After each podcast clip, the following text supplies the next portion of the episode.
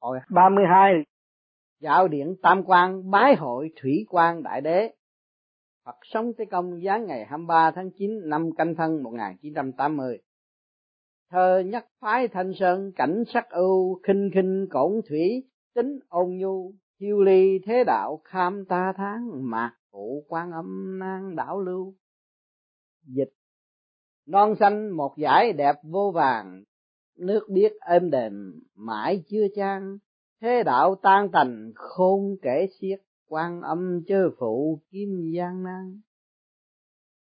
Thế Phật, người đời mỗi ngày trước khi đi ngủ nếu không tắm rửa thì mồ hôi chẳng toát ra, cơ thể chẳng mát mẻ, mộng mị trong giấc ngủ chẳng êm đềm, những tà niệm trong tâm chúng sinh ngày đêm không ngớt dày vò, đầy ắp tư dục, tình ái và uất hận. Vị chủ nhân của tâm chúng sinh phải chịu mãi cảnh khổ sở đó, tới nỗi tưởng chừng hết còn kham nổi. Vậy liệu chúng sinh có tẩy rửa cho sạch sẽ mỗi ngày để vị chủ nhân đó được mát mẻ khoan khoái không? Nếu như không, mồ hôi nhơ bẩn của vị chủ nhân thân xác đó sẽ bốc mùi xú uế, chẳng ai dám gần đến, cả tiên Phật cũng tránh xa ngàn dặm. Và cứ cái đà xuống dốc như thế mãi, cuối cùng sẽ thành quỷ rác rến, biết không? Bữa nay ta hướng dẫn thánh bút chuyển sinh dạo thăm điện tam quan, bái hội Đức Thủy Quan Đại Đế để kính xin Ngài sử dụng nước pháp giải nguy trừ họa cho thế nhân, cùng giúp đỡ thân tâm những kẻ phàm phu tục tử trở nên thanh tịnh, hẳn là người đời sẽ được hưởng phúc không nhỏ. Dương Sinh, thưa con đã lên đài sen kính mời ân sư lên đường. Tế Phật đã tới nơi, Dương Sinh xuống đài sen. Dương Sinh, nơi đây có một con sông chảy, nước trong suốt có thể nhìn thấy đấy là tại sao? Tế Phật, đây là linh khí của Đức Thủy Quan Đại Đế hóa thành. Chúng ta hãy đi theo con đường lớn bên bờ sông tới bái yết Đức Thủy Quan Đại Đế. Dương Sinh xin tuân lệnh. Khí tượng nơi điện phủ tam quan muôn màu muôn vẻ, thiên địa tạo hóa sao lại có thể ảo diệu tới mức này? Thế Phật, hỗn mang vừa chia vạn vật tạo dựng đều có định luật, thân người cũng có tam quan, con người phải tự giác ngộ để có thể sáng tỏ tất cả. Dương Sinh, bên bờ sông liễu xanh rủ bóng, cảnh sắc khiến lòng người vô cùng ưa thích. Thế Phật, cảnh đó tuy trang nghiêm song vẻ thiên nhiên rất phong phú, thật là cảnh thiên hoang dã. Cung Thanh Hoa ở phía trước, chúng ta hãy vào trong bái yết Đức Thủy Quan Đại Đế. Dương Sinh, thưa tuân lệnh, đệ tử Dương Sinh xin bái yết Đức Thủy Quan Đại Đế, kính mong Ngài ban ân chỉ giáo dùm. Thủy Quan Đại Đế miễn lễ. Dương Thiện Sinh, Tế Phật cùng đảm trách sứ mệnh trước tác sách Thiên Đàng Du Ký để khuyến hóa bến mê, lòng tôi rất vui mừng cảm kích. Sách Du Ký tả lại phong cảnh thiên đàng, một nhánh cỏ, một cọng cây, một ngọn núi, một dòng nước, một lời nói, một nụ cười đều ẩn chứa muôn vàng diệu lý huyền cơ. Phàm là độc giả có duyên, đương nhiên thần đi thì ý gặp, không thể phóng ngựa xem qua để tránh khỏi mất đi cơ hội tốt gặp đạo. Sách này thật là phi phàm, nhân vì Dương Sinh sớm có đầy đủ đạo căn, có trí tuệ lớn lao cho nên thấu triệt được diệu cảnh thiên đàng, mà viết nên một thiên du ký trở thành một đại kỳ thư của kim cổ. Bữa nay tới đây lòng tôi vô cùng hân hoan sung sướng, tiên quan mau dân trà.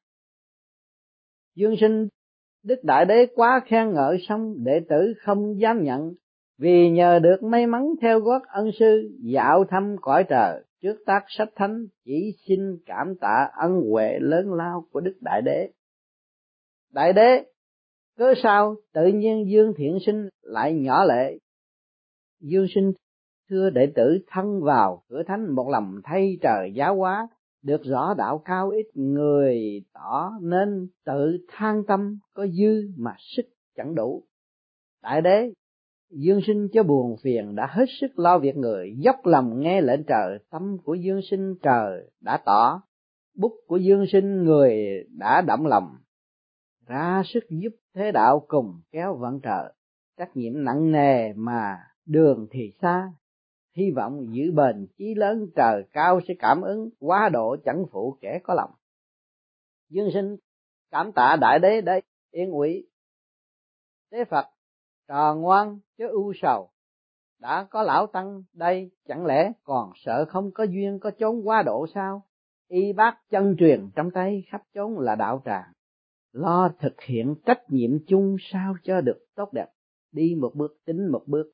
Bữa nay bái yết Đức Đại Đế, con nên nhân cơ hội này hỏi đạo cho thật nhiều. Dương sinh thưa vâng, kính hỏi Đức Đại Đế ý nghĩa của thủy quan là như thế nào? Đại Đế, tôi là Đại Đế thủy quan giải nguy tam phẩm hạ nguyên, chuyên giúp người đời giải trừ tai ương nguy khốn.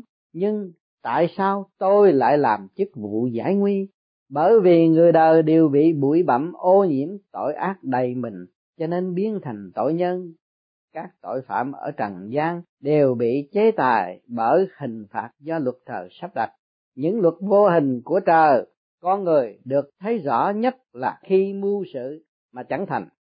Bệnh ma quỷ buộc thân cầu chẳng dứt, kiếp sống nguy nan không hết, cảnh tình thống khổ tả không thấu, nên hiện thời tôi được quyền lo việc giải nguy.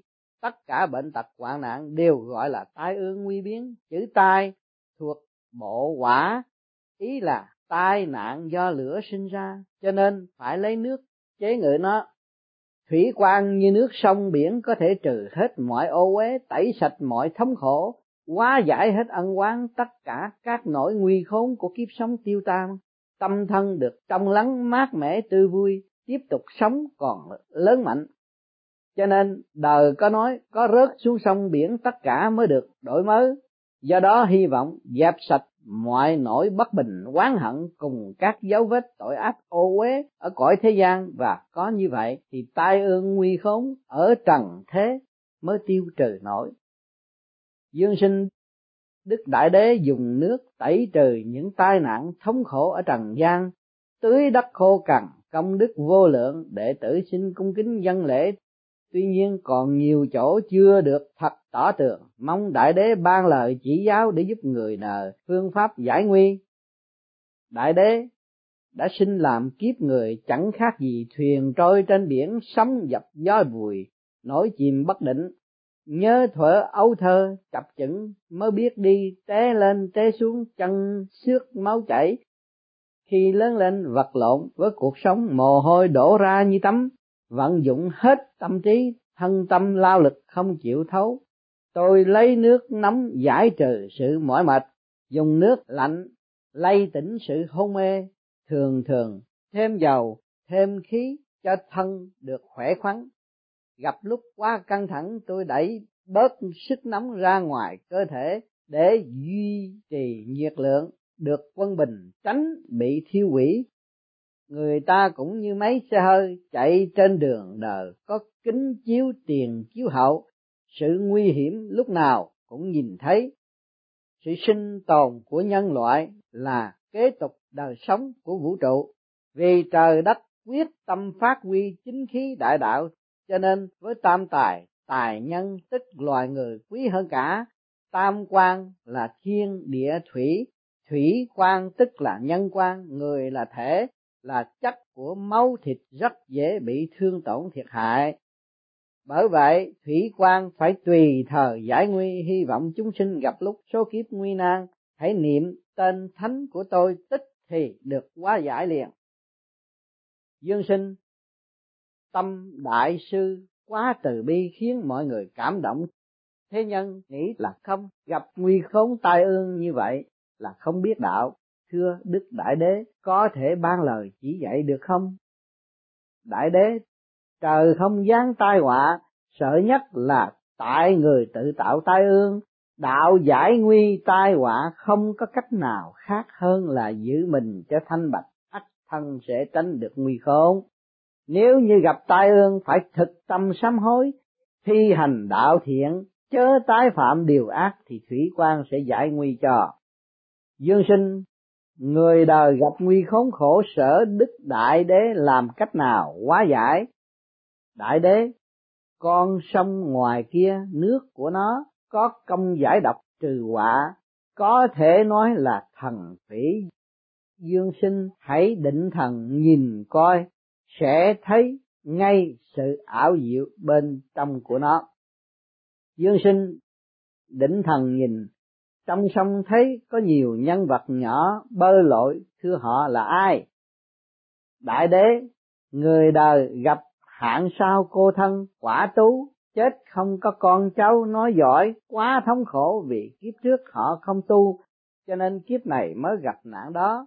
Nếu các thiện nam tín nữ chịu sớm tối tắm rửa, tĩnh tâm kiên nhẫn đốt nhang, đọc tụng kinh sám hối, giải trừ tội lỗi, thì nguyên thần của các tội hồn đó có thể tắm gội tại sông này để nhẹ bớt đau khổ, dần dần thoát khỏi khổ đau.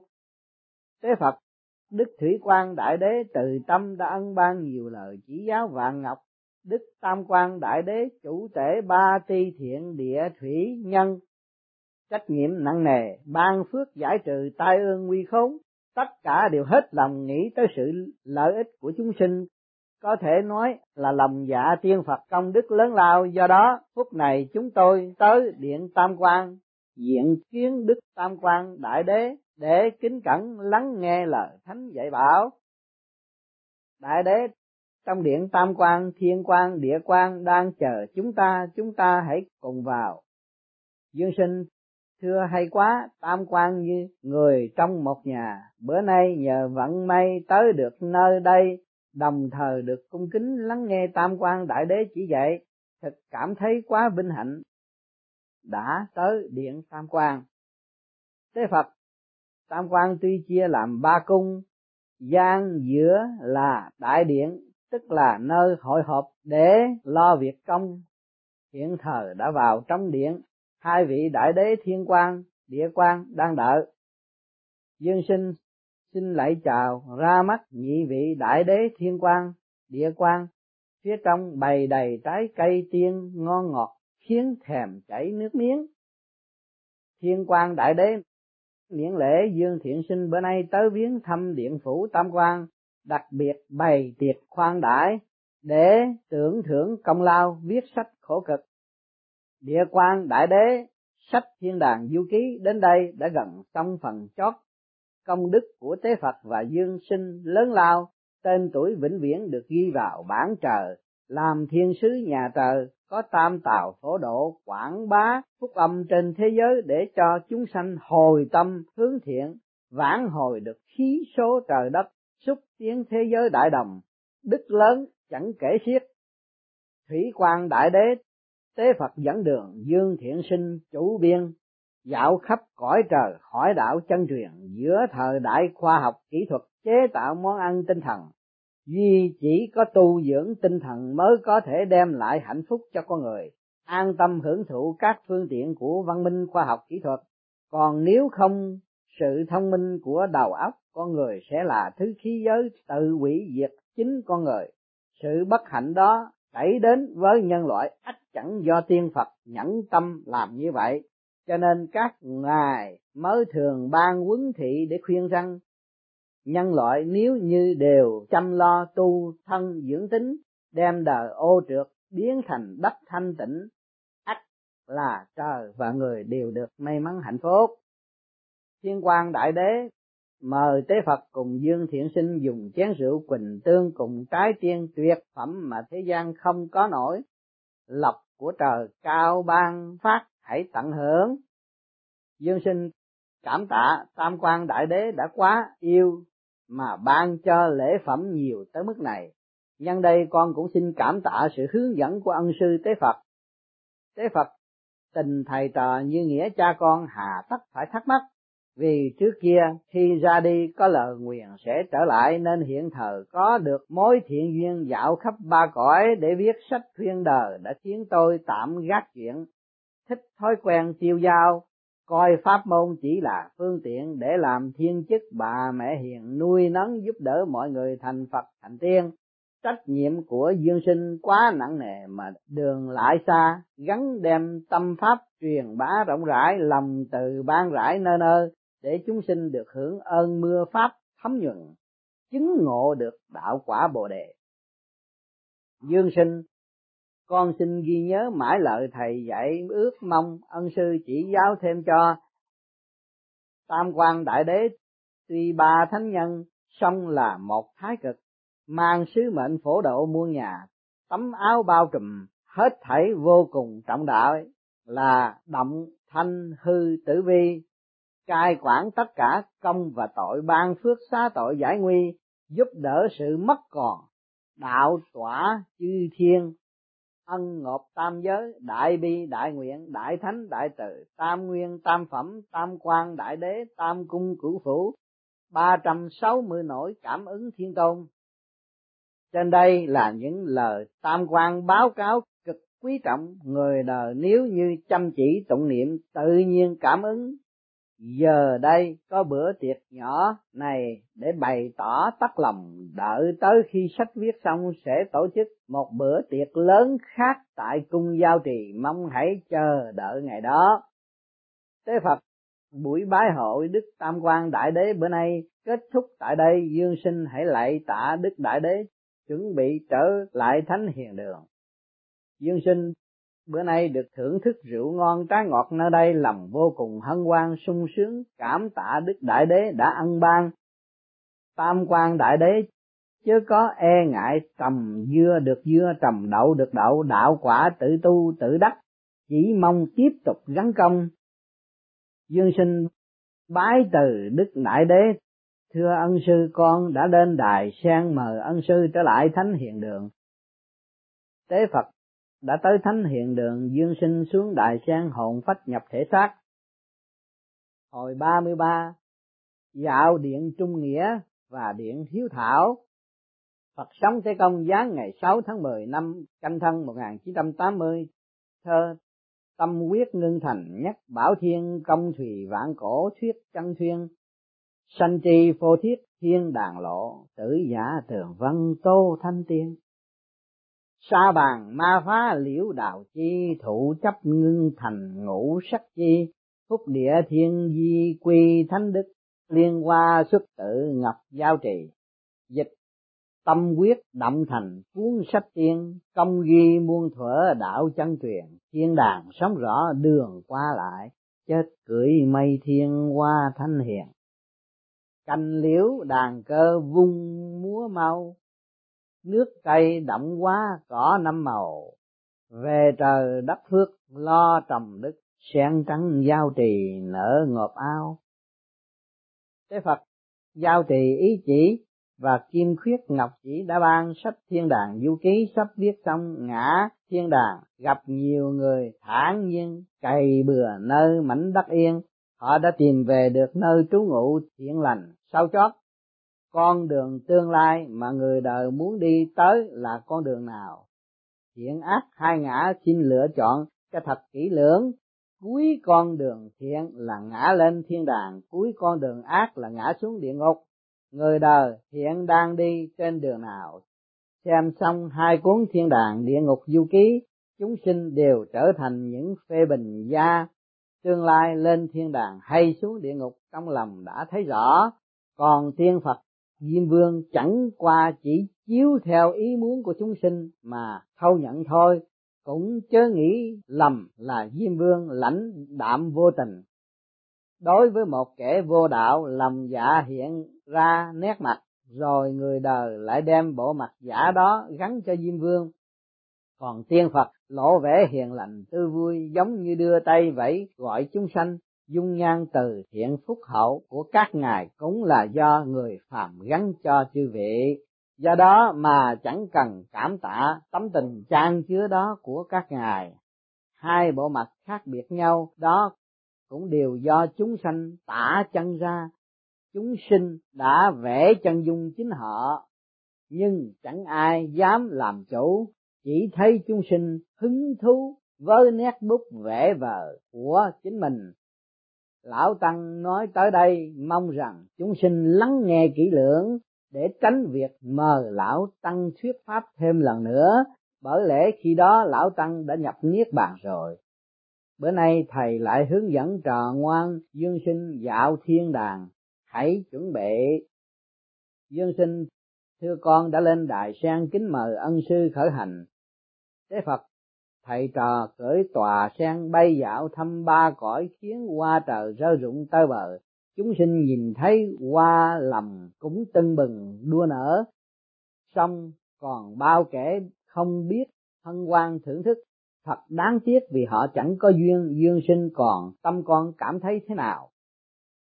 Dương Sinh thưa ân sư, sự theo hầu bên cạnh thầy trong những năm qua đã giúp ích con rất nhiều. Được theo thầy dạo thăm ba cõi phải nói là ba kiếp mới có nỗi may mắn. Ngồi trên đài sen nhẹ nhàng bay, tuy không phí sức, song tự cảm thấy trách nhiệm nặng nề, mà đường thì xa, không dám lơ là coi nhẹ. Tế Phật, phải, nếu bừa bãi tất nhiên sẽ bị hy sinh, bởi lẽ gai góc mọc đầy, đạp phải gây thành thương tích, máu chảy. Khi đó nhìn lại đường đời, có biết bao kẻ đang đi, họ sẽ nhìn ngó và mỉm cười chua xót để an ủi. Dương Sinh thưa ân sư dạy rất đúng, để mình được an tâm, để chúng sinh có đạo, đường đời mới có giá trị.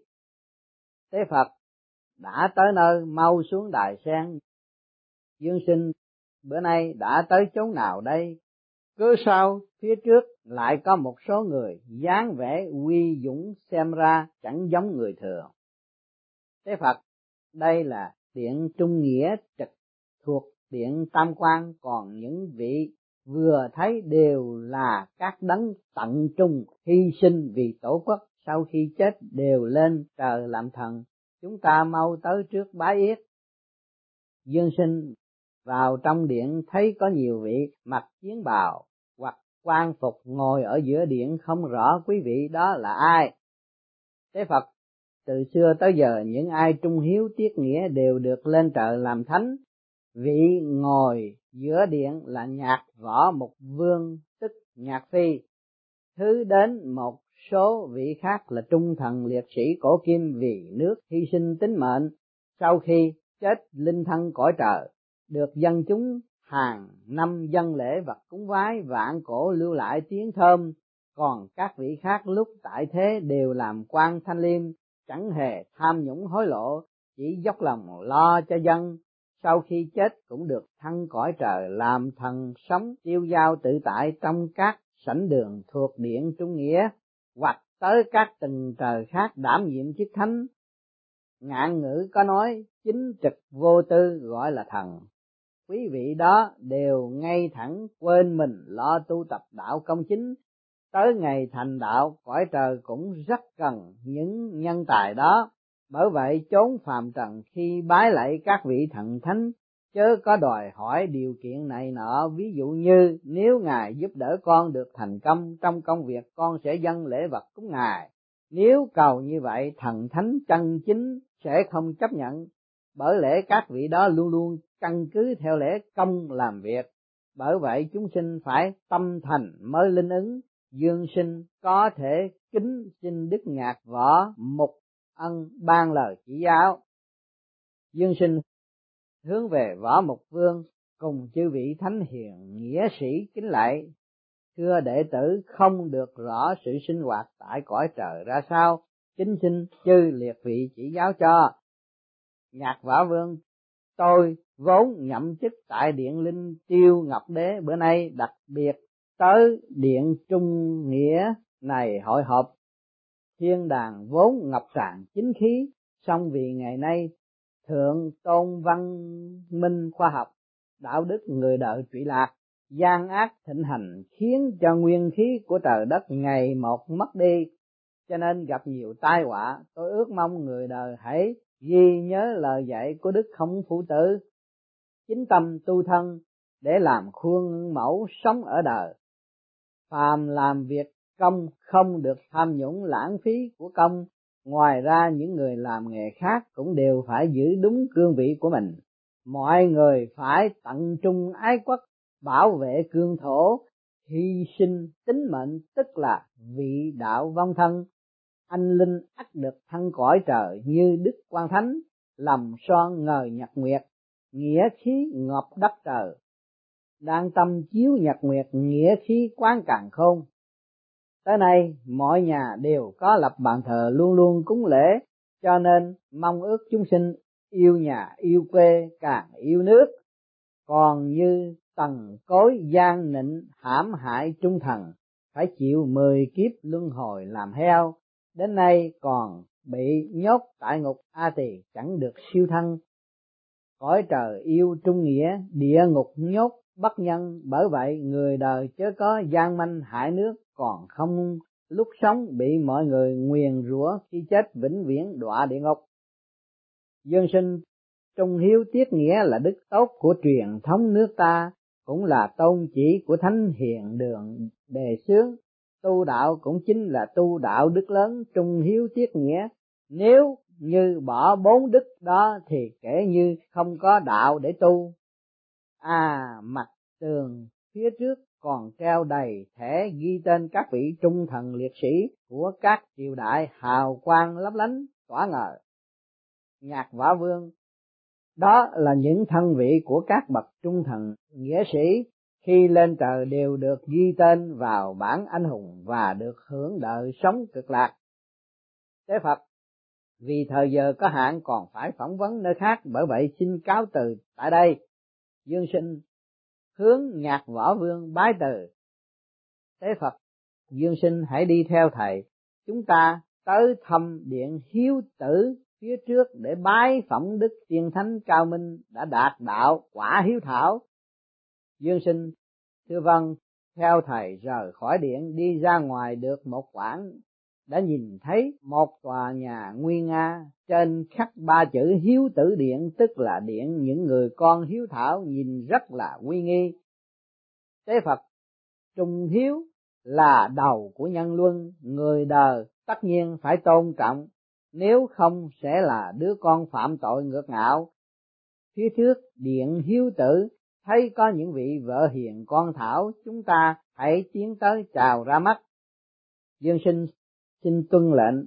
Vào trong điện thấy có rất nhiều vị nam nữ dung nhan hiền từ, ăn mặc theo lối xưa cũng như theo lối ngày nay, đang ngồi đánh cờ uống trà hoặc gãy đờn coi vẻ rất tiêu dao, chẳng rõ họ là ai.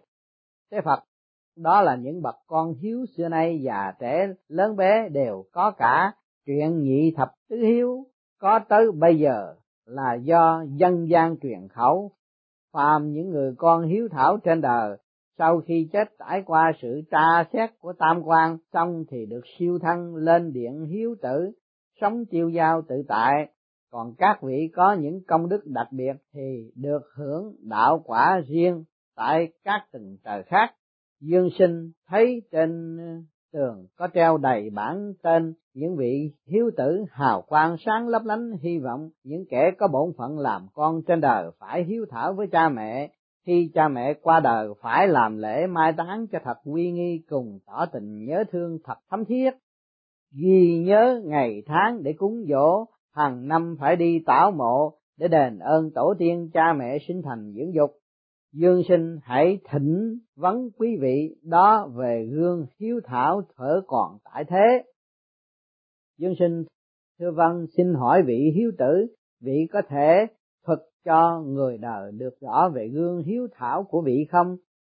Hiếu tử tự khoe về mình, tôi cảm thấy ngượng ngùng. Tôi chỉ là kẻ dốc tâm làm tròn bổn phận của một người con đối với cha mẹ mà thôi. Nhớ lại lúc còn tại thế, gia đình tôi quá nghèo, mẹ tôi mất sớm, cha tôi lại nghiện ngập rượu chè, bên trên lại còn bà nội cha tôi mỗi lần uống rượu vào là buông lời chửi bới xấu xa ác độc, đôi khi còn mắng nhiếc cả bà nội tôi. Khi tôi cản ngăn, cha tôi đã không bỏ tật, ngược lại còn đánh đập tôi, xong tôi vẫn cắn răng chịu đựng sự đau đớn, không hề oán trách cha tôi. Bà nội tôi tuổi già sức yếu, thức ăn trong nhà chẳng có, tôi phải đi làm mướn kiếm tiền lén mua đồ ăn mang về dâng bà nội. Cha tôi vì uống quá nhiều rượu, tới 50 tuổi thì mắc chứng bệnh đau gan và qua đời, để lại bà nội tôi và tôi sống nương tựa nhau lây lắt. Hàng ngày tôi phải đi làm thuê làm mướn kiếm tiền phụng dưỡng bà nội. Mỗi lần có người mai mối tôi đều cự tuyệt vì sợ rằng bà nội tôi sẽ không có ai phụng dưỡng. Cho tới khi bà nội tôi qua đời, ma chay mai táng xong xuôi thì tôi đã 38 tuổi mà vẫn còn sống độc thân, làm công để tự nuôi thân, sống hết sức cần kiệm. Vì đời đã từng trải cảnh nghèo nên tôi thâm hiểu được cái khổ của những kẻ khốn cùng, do đó mà tôi hết sức dành dụm tiền bạc để bố thí cho những kẻ nghèo khổ hơn tôi. Tôi không hề cất giữ một đồng một cắc. Tới năm 60 tuổi thì tôi qua đời, nguyên linh của tôi được Đức Quan Âm Đại Sĩ dẫn độ tới Trúc Lâm tự tu luyện, đến nay chứng đắc quả vị. Tôi nhờ tu hành chứng quả hiếu đạo, bởi vậy thường tới điện hiếu tử tiếp nhận những nguyên linh có duyên tu đạo. Bữa nay nhân có Dương Thiện Sinh tới đây, tôi cũng xin trình bày vài điểm về đức hiếu nhỏ nhoi của tôi để người đời được rõ, mong rằng người đời nương theo cách thức của tôi mà thực hành đạo hiếu với cha mẹ mình. Cổ nhân có nói: nhà nghèo sinh con hiếu thảo, sự chịu đựng khắc khổ hy sinh ở thế gian chỉ là giai đoạn ngắn, sự hưởng thụ ở tại cõi trời mới là vô cùng, tháng năm không kể hết. Dương Sinh, đức hiếu của vị quả là cảm động lòng người, tôi xin lạy vị một lạy. Hiếu tử, chớ quá lễ độ vòng linh quang trên đầu Dương Sinh đã tỏa chiếu sáng ngời, quả là một vị thành tâm tu đạo, mong Dương Sinh gắng sức phát huy đạo hiếu để quảng độ chúng sinh. Dương Sinh cảm tạ vị đã ban lời khuyên chấn hưng đạo hiếu, cùng đề xướng đức tốt của truyền thống văn hóa nước nhà. Tế Phật, thời giờ đã muộn, chuẩn bị trở lại thánh hiền đường. Dương Sinh thưa con lên đại sen, kính mời ân sư lên đường. Tế Phật, đã tới thánh hiền đường, Dương Sinh xuống đại sen, hồn phách nhập thể xác. Đến đây chúng ta thấy rằng ở cõi trời, người có hiếu cũng là người đắc đạo, chứ đâu có phải là phải tu cái pháp nào mới đắc đạo, thấy không? Mà ngày hôm nay chúng ta lại được có cái cơ duyên ngắn gọn, mượn cái pháp làm cho chúng ta được khỏe mạnh và để tự thức, cũng là trở về với căn bản sự hiếu thảo. Hiếu thảo chỗ nào? Thân xác của cha mẹ sanh ra, trước khi cha mẹ lìa thân tại thế cũng nhắn chúng ta những gì, con phải cố gắng bảo trọng thân thể của con, đó là hiếu thảo rồi. Biết lo cho thân thể là các bạn biết tu, biết làm điều hòa, biết làm cho nó quân bình, cơ thể không có bệnh hoạn, sống yên vui hạnh phúc với tất cả, đó là cái chữ hiếu đối với cha mẹ và trời Phật. Cho nên người tu về pháp lý vô vi, nó có cái cơ hội rất nhiều để thức tâm, là trước hết chúng ta lo cho cái xác được yên ổn là cha mẹ yên. Nếu mà các bạn tu làm cho cái xác càng ngày càng hủy hoại, đó là các bạn là người bất hiếu.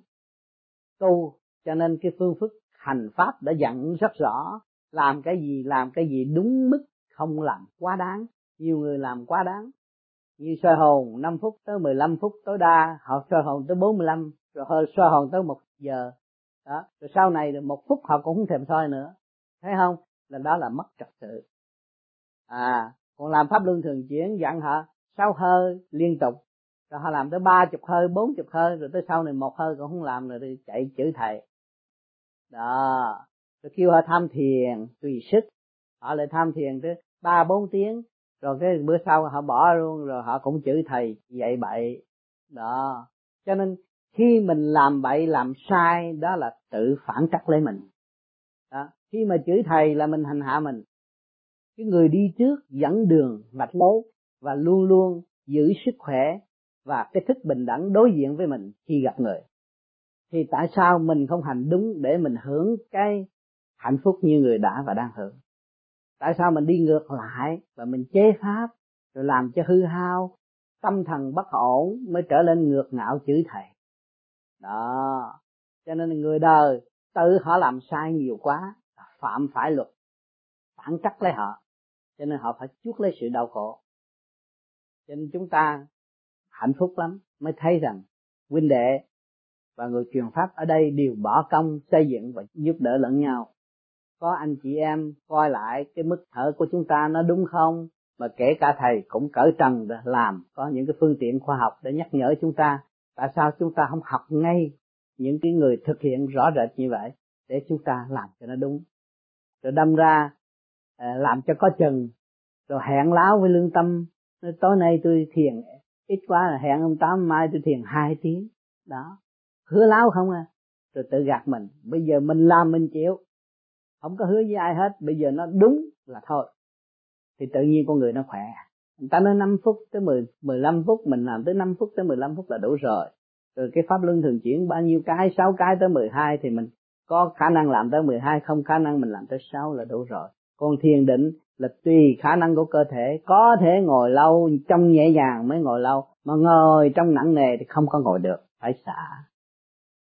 Vì cái tại sao bên trong không thông cho nên ngồi không được nhẹ nhàng, bên trong thông thì luôn luôn ngồi nhập là định, nhắm mắt là nó định. Tại sao nó nhập định là sao? Nhắm con mắt ngó từ lông vô thì cái sự sáng suốt thanh tịnh nó nằm ở bên trong, chúng ta không ngó bên ngoài nữa. Thành ra đóng cửa thế gian, mở cửa thiên đàng. Khi các bạn soi hồn là đóng cửa thế gian rồi đó, co lưỡi răng kề răng, bịt mắt, bịt khóe mắt, chắn chỗ màng tan đó, rồi bịt lỗ tai, phải đóng. Co lưỡi răng kề răng là đóng cửa thế gian. Cửa thế gian là vì 4 cái cửa đó mà nó thu thập những cái thị phi bậy bạ, hờn giận đủ thứ. Mà chúng ta đóng cái cửa đó rồi chúng ta mở ra vì sự thanh thản nhẹ nhàng. Và khi chúng ta làm pháp luân cũng vậy, hít nhẹ, hít đều mà nhẹ thì nó sẽ tốt. Và khi chúng ta hít thì ta nói, ta nghĩ ta đem cái nguyên khí ta càn khôn vũ trụ vô trong cái cơ tạng và khai thông cơ tạng để cho nó trở nên nhẹ như nguyên khí đã hít vô, thì nó thơ thớ nhẹ nhàng vô cùng. Chứ không có làm cái đi ẻ ạch như tập thể thao rùm beng, rốt cuộc không làm được lâu. Mà cái thơ thớ đó là chúng ta học đạo, ngay cái nguyên khí đó nó giáo dục cho chúng ta nhiều chuyện thức tâm. Nó mở được chỗ nào chúng ta hiểu chỗ đó, mà từ cái hơi mà biến thành ánh sáng, lúc đó mới kêu bằng huệ. Cũng ngồi hít vậy mà hồi 3 năm trước tôi hít tôi thấy hơi, mà bây giờ sẽ tôi tu càng ngày càng lâu, tôi vừa nghĩ cái chuyện hít thì tôi thấy tôi sáng, cái hơi sáng, cái hơi là ánh sáng, nguyên khí. Con người không có hơi không có đi đứng được, con người mà mất nguyên khí không có đi đứng. Bây giờ tắt hết trời đèn mà con người có nguyên khí, bây giờ chặt nó rờ mó, nó đi hết trong phòng này, nó đi qua đi lại tự nhiên, không cần đèn.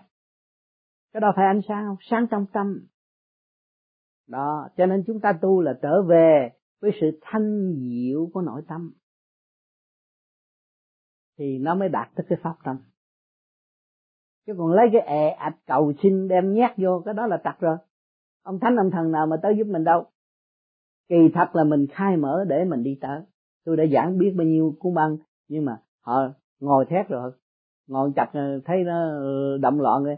Niệm Phật không lo niệm, cầu ông Tám, cầu ông Tư, cầu tùm lum hết. Mình không nghĩ lại mình có đâu bao nhiêu tiền máy bay mà đưa kêu mấy ông tới. Không đóng tiền mà cứ kêu ông tới hoài. Mình thấy mình sợ không? Không được. Bây giờ mình làm thanh nhẹ để mình tới mình gặp Ngài. Vì Ngài từ cái xác phàm, từ sự trần trượt, từ sự nan giải, từ sự đau khổ, Ngài đã thoát ly tới thanh nhẹ. Thì ta cũng ở trong cái giới đó mà thôi. Sự u buồn, uất khí mà bây giờ ta giải được rồi ta đi như Ngài là trong bình đẳng rồi. Có gì mà phải lo. Thấy không? Trời Phật là ta, ta là trời Phật. Không còn mấy chấp nữa. Cho nên lúc ngồi thiền là phải thanh nhẹ. Phải hết sức thanh nhẹ. Khi mình nghĩ tập trung lên bộ đầu rồi, thì mình làm cái nguyên khí, mình hạ lệnh đầy rúng đầy ngực tung lên bộ đầu, thì cái nguyên ý cứ cho nó chạy. Từ từ cái bụng nó sẽ lớn, rồi nó đầy ngực lên bộ đầu. Cái ý cho nó chạy đều vậy, tự nhiên nó phải chạy. Nhẹ nhàng như vậy. Chứ đừng có ạch rồi làm rồi cũng như là đánh võ nội công. Học phải vậy. Giữ cái nguyên khí để khai triển. Khi các bạn ăn uống vô, ăn vô nó biến thành thủy, thủy nó biến thành khí, khí nó biến thành sắc. Thấy không? Chúng ta thấy rõ ăn vô cái nó ra nước. Nước nó thành cái hơi, nó bọc lên thì mặt này ta hồng hào. Mà lúc đó mặt xanh. Đó, bây giờ ta hít cái gì? Hít cái trực tiếp là cái nguyên khí nhẹ nhàng đó. Cái màu hồng này từ ở trên chuyển qua vật chất rồi mới ra trong mặt chúng ta. Rồi bây giờ chúng ta trực tiếp cái kia là gì? Cái thanh nhẹ nhất, còn thanh nhẹ hơn mấy món kia. Phải nhẹ nhàng đem vô để nó mở. Đó, cho nhiều người hít sai, hít không cũng sai. Cho nên tôi kêu dặn phải coi cái cuốn băng mà tôi làm. Tôi đã cởi trần ra tôi làm là vì tôi sợ người ta nhìn không rõ cái bụng. Và không có thấy cái hơi thở. Đó. Thì tất cả mọi việc đều là ở trong thực tình phục vụ và không có lừa bịp một ai. Cho nên nhiều người làm bậy rồi nói ô cái đạo này, cái pháp này là cái quan đường nói bậy. Họ không làm. Họ không làm cho chính họ không phục vụ cho họ rồi họ nói cái đạo này đạo quan đường. Mà cái đạo này đâu có chỉ cho làm cho người ta đâu, chỉ làm cho mình. Mà họ không chịu làm. Thành ra, họ hướng ngoại, rồi nuôi dưỡng cái sân si, thành nó tặc cái trọi. Tặc cái luật ở trong nội thức. Chứ cứ thanh tịnh, nhàn hạ làm vậy. Giờ này là giờ của ta, cho nên chọn giờ khuya là giờ của mình rảnh rỗi hay làm cái gì. Lúc đó cũng yên nghỉ rồi. Không có ai đòi hỏi mình. Không có nợ nần gì mà tới gõ cửa trong giờ đó đâu. Thì chúng ta ngồi trong thanh thản. Lấy lại một giờ của chính mình cũng đủ rồi. Tôi sung sướng vô cùng. Cái đó là cái hạnh phúc được tái hồi cả ba cõi thiên địa nhân. Cho nên cái phương pháp công phu các bạn phải nhìn cho kỹ, thực hành cho kỹ, trong nhàn hạ, chứ đừng trói buộc tâm thức của mình. Và đừng có làm cho nó e ạch nặng nề, mà tạo động không có ích gì hết. Hồi 34 dạo cõi biên giới âm dương xem cảnh những người được trở về trời. Phật sống Tế Công giáng ngày 16 tháng 10 năm Canh Thân 1980. Thơ: Tẩu biến thiên đàng hội chúng tiên, ân ân thuyết pháp chỉ tâm điền. Nhân gian ái dục mê hồn trận, khiêu sức võng la thiên ngoại thiên. Du ký khả tu vạn pháp kinh, cần tu bản tinh xuất u minh. Dương sinh tế Phật đồng huy bút, nhắc bộ kỳ trân vạn cổ hình. Dịch: Dạo khắp thiên đàng hỏi đạo tiên, ruộng tâm cày cấy pháp chân truyền. Trần gian dục lạc mê hồn trận, trời thẳm trời cao lưới chẳng còn. Du ký là kinh vạn pháp tu, giúp cho bản tính khỏi âm u. Dương sinh tế Phật cùng vung bút, hương sách ngàn năm tỏa mịt mù. Tế Phật, thiên đàng du ký là kho tàng tu đạo quý báu, phàm kẻ có chí với đạo cần giác ngộ lý đạo siêu diệu ở trong sách, mới có thể khám phá ra được tiên Phật hiển hiện ngay trước mắt. Sự đời vốn hư ảo, kẻ tu đạo cần phải lên tới cảnh trời ở bên ngoài trời, để trở thành một vị thượng nhân trí tuệ siêu nhiên, còn không sẽ bị vương mắc trong cảnh mê hồn trận, sớm còn sống tối đã chết, không tìm được lối thoát. Tới lúc tinh khí lực suy kém, chỉ muốn nằm xuống nghỉ ngơi. Bởi vậy, trong thời gian tu đạo, thầy giỏi và bạn tốt rất cần thiết. Phàm là tà thuyết dĩ đoan, hoang đường, láo khoét, không được tin theo để tránh khỏi sự bị sa đọa vào đường ma quỷ. Quá khứ tu đạo của lão tăng, chúng sinh đã tưởng lầm là toan tính nhiều, song kỳ thực ta chỉ có một cái tim Phật thương đời, tức Phật tâm. Một khối tinh thần giúp đời, tức Tế Công. Vốn bình dị đạm bạc, chẳng có chi là kỳ quái. Chúng sinh có thói quen thường nghĩ tới cái lợi riêng tư, nên có cảm nghĩ trái ngược hẳn lại mà cho ta là kẻ có những hành động quái gở. Nếu như người đời không có nổi năng lực của ta, thì chớ có bắt chước ta du hí nhân gian, kẻo một trong muôn ngàn cách diễn xuất lỡ vụng về, hẳn là thảm lắm. Tóm lại, bởi vì trò Tế Công tích giúp chung thì có thể diễn được, nhưng còn trò Tế Tư tích giúp riêng thì ngàn vạn chẳng thể thưởng thức nổi, Từ nửa năm nay, phụng mệnh hướng dẫn dương sinh dạo thiên đàng, lòng ta vô cùng hân hoan, vì nhiệm vụ trọng đại này đòi hỏi ta phải dằn lòng bớt nóng nảy để hoàn thành sứ mệnh, nên chẳng còn dám giễu cợt châm biếm. Dương sinh nhẫn nhục chịu đựng, có trước có sau, gặp các vị cao minh hỏi đạo, cầu tìm chân lý, gặp thánh Phật nghe pháp mở huệ, lờ lờ nghe dạy sâu xa siêu diệu, thực chẳng thẹn là đệ tử của thiền sư. Tới mấy trạm chót, lòng lão tăng vốn nhẹ nhàng thơ thớ lại chuyển thành nặng nề, vì kẻ mê vẫn mê, kẻ ngộ vẫn ngộ. Những kẻ rong ruổi xe trên ngã đường dẫn tới thiên đàng, có cá nhân đã rẽ nẻo trái, có cá nhân đang ngủ gật, có cá nhân lầm khỉ ý ngựa, chẳng còn nghĩ tới chuyện dốc lòng ruổi xe. Ta từ trên đỉnh mây nhìn xuống, thấy nhiều kẻ đã gặp tai nạn xe cộ, vì vậy ta có lời nhắn nhủ như sau: ai ở trong cửa thánh phải luôn luôn ôm ấp trái tim thánh, thì thánh linh mơ mong bất diệt. Lão tăng đã phải trải qua biết bao thống khổ để thực hành, nên một lần nữa ước mong chúng sinh cũng phải hành đạo giống y như vậy. Dương sinh chuẩn bị lên đài sen. Dương sinh thưa, tại sao ân sư cứ luôn luôn than thở? Tế Phật: vì chẳng còn lời nào để nói với chúng sinh. Dương sinh: nỗi cảm xúc của ân sư quá sâu xa, tâm sự của con cũng gần giống vậy, xin ân sư cứ thổ lộ để cho con được chia sớt một đôi phần. Thế Phật: có rượu chẳng biết say, vô tâm có thể thấy Phật. Chúng sinh đi trên đường trần, Phật trên trời ngó xuống, phải quý trọng duyên may tốt, thẳng thiên đàng tiếp nhận chức thần. Tôi chỉ có giữ trọn đạo công như vậy mà thôi. Thế Phật: đại công, vị không được tự xem khinh mình, phàm trần có biết bao kẻ không được vậy.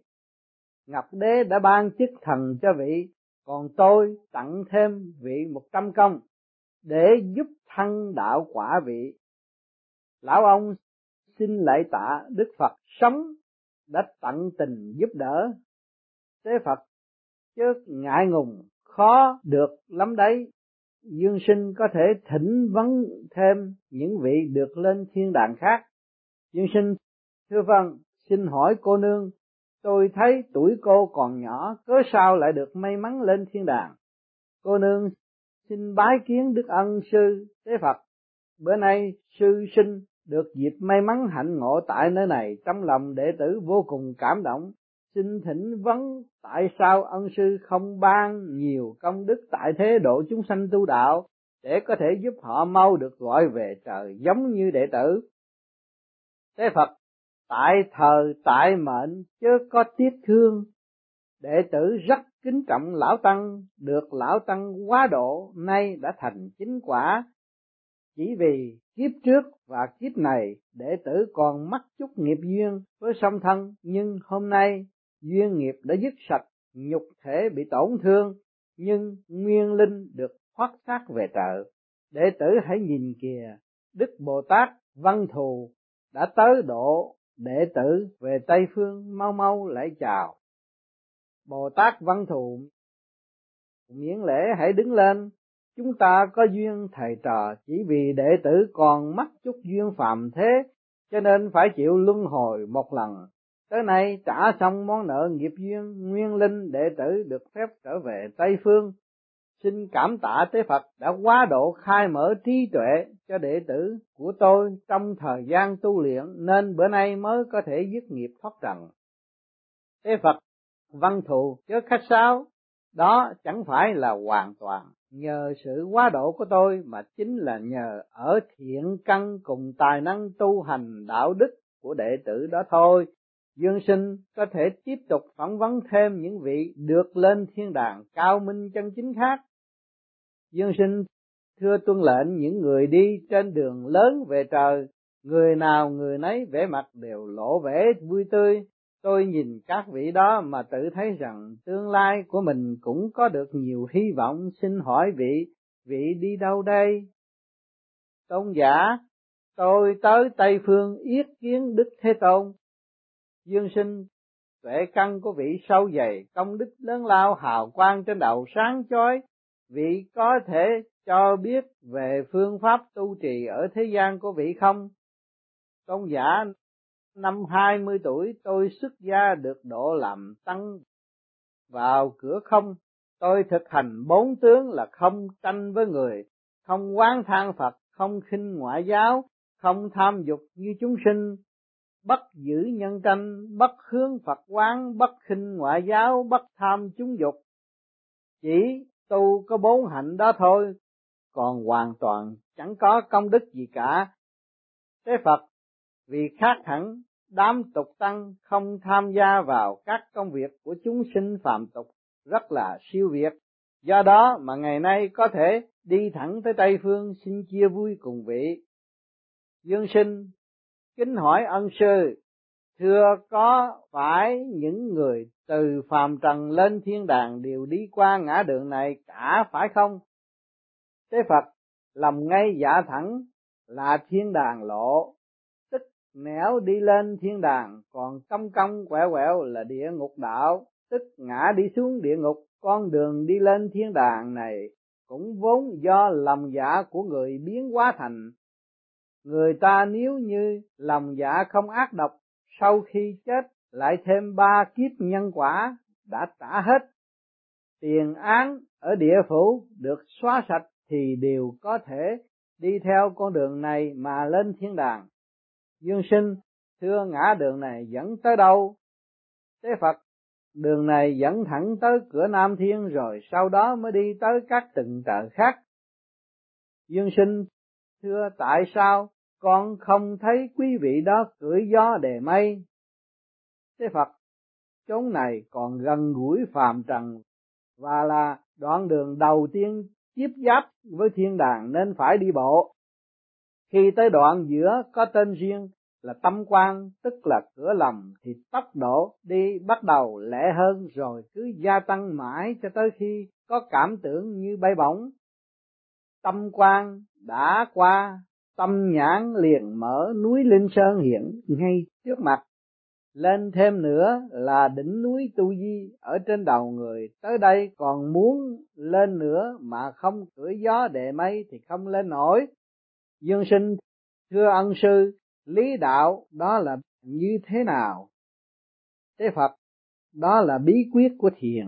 Lão Tăng xin trình bày rõ để cho những ai có duyên thì thể ngộ nó.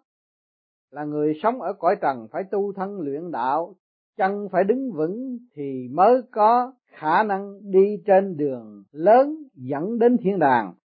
Lên thêm tầng nữa, lục căn, linh căn phải thanh tịnh, còn không phân và nước tiểu chảy ra khắp mình ô uế. Người không dám gặp thì làm sao dám gặp trời.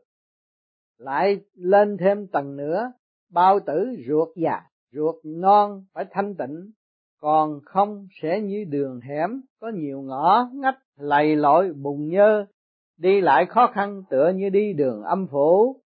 Lại phải lên thêm một tầng nữa là tâm giữ chính niệm, nên dù có bị dao động tới mức nào đi nữa vẫn không kinh hoàng sợ hãi, với đôi mắt trong sạch. Nếu như thiên đàng có lối ắt có thể đi lên. Lên thêm tầng nữa liền tới đỉnh tháp Linh Sơn, nơi đó là chóp núi cao tuyệt trần, ăn thông với thiên đài, chỉ cần bước một bước là nhập vào hư không. Tấm thân nhẹ nhõm, chẳng còn vướng víu nợ trần hoàng nghiệp chướng. Dưới chân khói trắng tỏa, khói đó là do nguyên khí biến thành, chứ không phải khói đen ô nhiễm ở nơi nhà máy kỹ nghệ. Thân không còn trở ngại, bỏ được bước đi nặng nề nơi cõi thế gian. Chân đạp trên xe mây ngao du khắp chốn thiên đàng hạ giới. Đó cũng là nguyên lý cưỡi gió đề mây của chư vị thánh tiên. Dương Sinh, Thưa ân sư vừa trình bày đầy đủ về phương pháp tu đạo kèm thêm lý đạo diễm màu siêu diệu. Thế Phật xem xong cảnh biên giới âm dương, nói hay rằng thiên đàng địa ngục vốn do tâm con người tạo, ý nghĩ chọn lựa con đường nào thì phải đi con đường đó. Chúng ta trở lại thánh hiền đường. Dương Sinh, con đã lên đài sen, kính mời ân sư trở lại thánh hiền đường. Thế Phật đã tới thánh hiền đường Dương Sinh, xuống đài sen hồn phách nhập thể xác. Chúng ta thấy trong này Phật Thế Công đã phân tích rõ tim gan ruột, mà hiện tại các bạn đang làm cái pháp luân thường chuyển đó, nó sẽ đi từ từng đi lên rồi trụ lên đỉnh đầu, mới thừa tiếp với thanh giới điển nhập vào hư không. Là cái phương pháp này là trực tiếp khai mở khư trực lưu thanh rất rõ ràng để các bạn chứng minh. Và chúng ta không có bao giờ biết được Tế Công và không có liên hệ với Tế Công, mà ngày hôm nay Tế Công nói thì cái pháp cũng như cái pháp của chúng ta đang hành, mà không có dẫn rõ là nguyên khí pháp luân thường chuyển ra thế nào.